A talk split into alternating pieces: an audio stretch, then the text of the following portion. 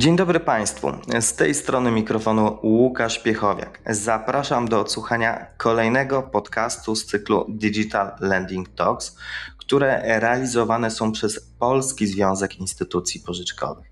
Nasze podcasty Digital Lending Talks to rozmowy z najlepszymi ekspertami z branży LendTech, FinTech, Consumer Finance, Digital Lending. I dzisiaj moim gościem jest pani Agata Zapała z firmy Fausoft, lidera usług informatycznych, a sama pani Agata to analityk biznesowy, który na co dzień współpracuje z największymi instytucjami finansowymi w zakresie zarządzania wierzytelnościami od strony technologicznej.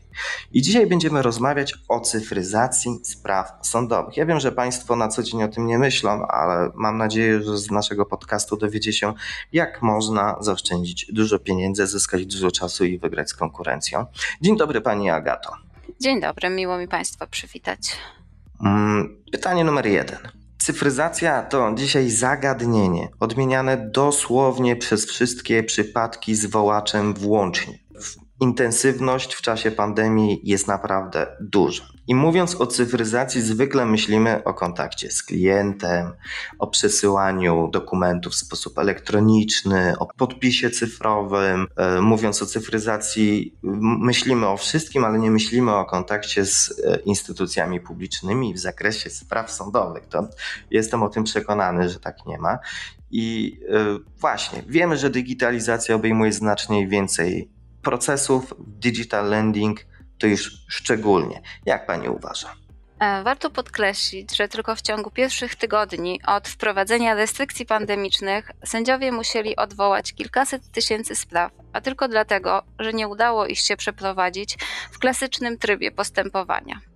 Pani Agato, kolejny... kilkaset tysięcy spraw, dajmy na to każda na minimalną wartość minimalną, dajmy na to 200 zł, to mówimy o kilku milionach złotych, no, albo kilkudziesięciu milionach złotych, które gdzieś tam no, zakolejkowały się. Dokładnie tak. Myślę, że oprócz tego jest również zdenerwowanie po stronie i sędziów, jak i po stronie oczekujących na te informacje. Więc po raz kolejny chyba ta epidemia uzmysłowiła nam, że również w procesach sądowych potrzebne by było wykorzystanie nowoczesnych technologii tylko po to, by pozwolić upłynnić, uprościć funkcjonowanie e, procesów i obszarów biznesowych, również w tym kontekście pozyskiwania informacji, które są publikowane przez sądy na sprawach sądowych. E, wspomnieliśmy o tym e, portalu sądowym a nasi słuchacze może nie są do końca zorientowani w tej kwestii, to może powiedzmy parę słów o nim. Jak wiemy, instytucje publiczne się cyfryzują i wiele rzeczy jest wyniesionych do świata online, w tym część spraw sądowych. E, nie to, że one są przeprowadzone w sposób onlineowy, ale informacje o nich i to, na jakim są etapie, znajdziemy w internecie. I pewnie pojawia się tutaj obawa, no okej, okay, ale pewnie nie wszystkie sprawy. Jak to wygląda? Czy da się y, po prostu, czy jest to już na zaawansowanym etapie, czy na razie takie typowe polskie 30%?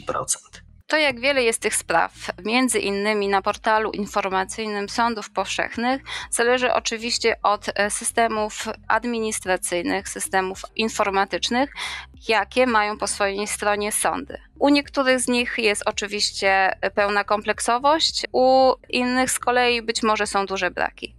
Na co dzień pełnomocnicy poprzez zalogowanie się na portal informacyjny sądów powszechnych i mając oczywiście dostępy do prowadzonych spraw sądowych, mogą zobaczyć opublikowane przez sądy e, informacje o sprawach, dzięki temu e, mieć pogląd też tego, co na tych sprawach zostało zarejestrowane i jak sądy procesują. I jakie podjąć działania w związku z tym. Dokładnie Oczywiście. tak. No dobrze. I skoro jesteśmy już tutaj, że ustaliliśmy, że to działa, pewnie będzie działało coraz lepiej, bo jest duże ciśnienie na to, żeby działało coraz lepiej, to pojawia nam się pytanie o automatyzację. Automatyzację tych działań. Ano dlaczego? Ano dlatego, że to jest klucz do optymalizacji pracy. Mamy, jak pani zwróciła uwagę, dziesiątki obszarów działalności profesjonalnej, które są żmud, wymagają po prostu żmudnej, nudnej i powtarzalnej pracy ręcznej, e, pracy ręcznej pracowników. I tutaj nie mówimy o zwykłych pracownikach, tylko mówimy może nie tyle co zwykłych, to złe wyrażenie, ale mówimy tutaj o ludziach, którzy skończyli profesjonalne studia, mają e, profesjonalny zawód, a po jakimś czasie tak naprawdę ich rola w pracy zostaje sprowadzona do, do prostych, powtarzalnych czynności. No i umówmy się, to nie jest tylko marnotrawstwo wynagrodzenia, ale też marnotrawstwo zasobów postaci tego kapitału ludzkiego, talentów, które mogą być w firmie wykorzystywane lepiej. A dzisiaj, kiedy mamy niedobór pracowników, to już chyba w szczególności. No i teraz przechodzimy do całego klubu bo państwa rozwiązanie jest odpowiedzią na ten problem i to rozwiązanie nazywa się Cloudsoft Cord Portal Connector. Portal Connect. Do kogo jest on skierowany? W zasadzie do wszystkich instytucji, małych, dużych korporacji, którzy oczekują informacji opublikowanych przez sądy w kontekście danych spraw sądowych. Więc wszędzie tam, gdzie mowa o instytucjach windykacyjnych, o firmach leasingowych, towarzystwach ubezpieczeniowych, czyli wszędzie tam, gdzie potrzeba pozyskiwać informacje o sprawach sądowych. I kto może korzystać z tego rozwiązania? Czy wymaga to specjalistycznej wiedzy, wielu lat doświadczenia, czy to jest bardziej takie intuicyjne? Konektor działa w imieniu pełnomocnika, więc jest odzwierciedleniem tego, co na co dzień masowo wykonują pełnomocnicy, logując się do portalu i sprawdzając informacje na sprawach. Działa w imieniu pełnomocnika i pobiera informacje dla spraw, do których on ma pełny dostęp. Codzienne odpytywanie o zakres danych, no mówiąc, mówiąc tak już żywym językiem, czyli, czyli każdy człowiek, który wcześniej zajmował się tym tematem w firmie, może zostać wyręczony, nie zastąpiony, wyręczony, proszę Państwa, rozwiązaniem informatycznym, który to, jak Państwo mówią, działa. No, ja zadam takie pytanie z przekąsem. Dlaczego, ten, e, dlaczego to rozwiązanie w ogóle powstało? Jaki jest jego cel? Co, bo oczywiście samo, e, samo odciążenie pracowników to, to, to jest jeden z celów, ale też drugi to profesjonal, jak nie mam, profesjonalizacja wszystkiego. Człowiek też popełnia błędy, a takie rozwiązanie od błędów, nie wiem, urlopu czy, czy zapomnienia jest wolne to było główną potrzebą, a mówią, że potrzeba to matką wynalazków, było właśnie, było właśnie wsparcie pracowników w codziennej pracy. Pełnomocnicy masowo logowali się do portalu i sprawdzali te informacje i tu taka była idea powstania tego produktu, czyli automatyzacja i masowe pobieranie informacji o sprawach. Ale w związku z ustawą, która weszła 28 maja o zmianie kodeksu postępowania, dokładnie, tak, postępowania cywilnego, konektor został i jego funkcjonalności e, postawiony e, w znacznie innym świetle, a mówię tutaj o tym, że to portal informacyjny stał się tym systemem teleinformatycznym, który realizuje e-doręczenia jednokierunkowo. To ciekawe. W związku z tym publikowane dokumenty na portalu informacyjnym sądów powszechnych i funkcjonalność, czyli pobieranie informacji o nich, jest niezobowiązująca dla pełnomocników, natomiast bardzo ważna, bo od publikacji takiego dokumentu po 14 dniach sąd rozpoczyna bieg terminów procesowych dla danego pisma. Oczywiście nasz konektor również pobiera załączone dokumenty, no i tutaj chyba wszyscy się zgodzą z tym, e, że zaraz po załączeniu pełnomocnicy otrzymują taki dokument załączony, natomiast papierowo potrzeba czekać około dwóch tygodni, żeby on się znalazł w skrzynce u danego pełnomocnika. Więc... Czyli mamy, no mówiąc prost, nie tylko wygoda, ale też znaczne przyspieszenie procesów. Dokładnie, jeżeli te terminy są teraz tak znaczące, to pomyśleć y, o takim logowaniu się i przeglądaniu tysiąca spraw, y, za które odpowiada pełnomocnik, wydaje się być y, żmudne i naprawdę zabierające sporo czasu. Dla pełnomocników. Jestem przekonany, że Fausoft Portal Connector korzysta z API, tak? To łączy się w sposób cykliczny z systemem publicznym.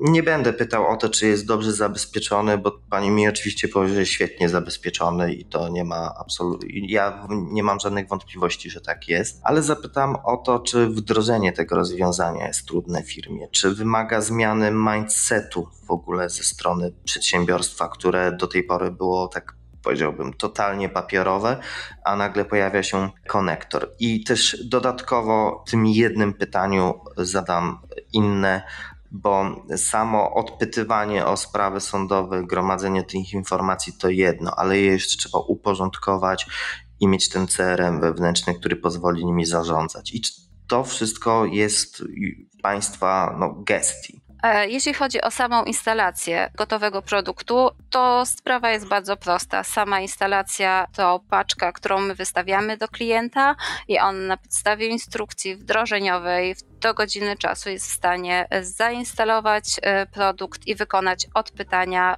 z portalem informacyjnym. Tak, jest to realizowane poprzez zewnętrzne REST API, które udostępnia portal. Natomiast jeśli chodzi o standaryzację, bo tutaj chyba tym słownictwem możemy się posłużyć, konektor pobiera informacje o sprawach, pobiera je przyrostowo czyli tak naprawdę pobieramy tylko te dane o tych sprawach, które względem wcześniejszych odpytywań o aktualizację pojawiły się na tych sprawach i te informacje przekazujemy w plikach wynikowych, które są odpowiednio ustandaryzowane, mamy odpowiednie pliki definiujące posiedzenia, informacje o czynnościach na sprawach, o dokumentach. Także pełen pakiet danych, które już system klient może wykorzystywać. Czyli można powiedzieć, że nie tylko gotowe narzędzie do tego, aby no gotowe, że jest to narzędzie do tego, aby, aby przyspieszyć pewne procesy związane z ręcznym e, przeglądaniem strony internetowej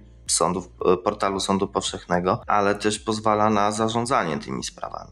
Tak, klienci, użytkownicy portalu mogą e, już w zależności od swoich potrzeb biznesowych wykorzystywać wszystkie, część z tych informacji. Wszystko to oczywiście zależy od sposobu biznesowej ścieżki, która jest prowadzona w systemach, czy to windykacyjnych, czy, czy kancelariach.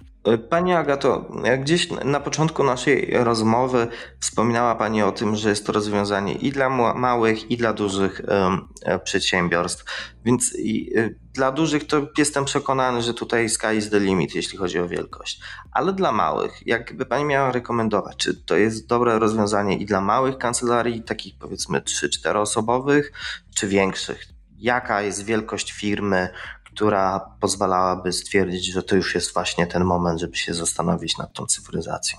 Ja myślę, że kierunek tej cyfryzacji to nie tylko duże firmy, ale również e, małe przedsiębiorstwa i myślę tutaj już e, nie dlatego, e, że w małych firmach to być może mało pracy, natomiast e, myślę, że musimy popatrzeć trochę do przodu i powiedzieć sobie, że ten proces cyfryzacji i elektronizacji w sądownictwie chyba trzeba przyjąć i um, po prostu podążać za nim, bo e, nie ma innego odwrotu, abyśmy i tego obszaru nie rozwijali technologicznie, widząc jakie są e, ku temu korzyści, no i usprawnienia.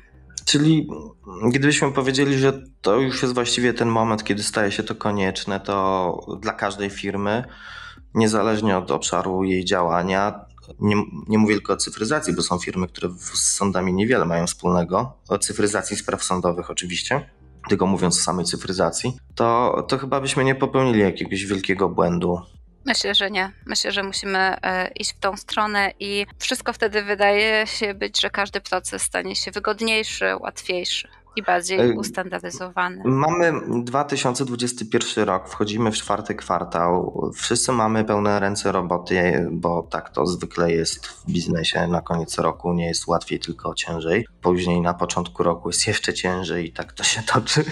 Więc moje pytanie, czy, y, czy ktoś, kto rozważa na przykład cyfryzację, tego obszaru swojej działalności, czyli spraw sądowych, zarządzania nimi, to powinien z tym zwlekać y, do początku roku, bo prawo się szybko zmienia i może coś nowego się pojawi. Czy teraz się do Państwa zgłaszać? Jak Pani, jak pani to ocenia? Czy nie ma co czekać?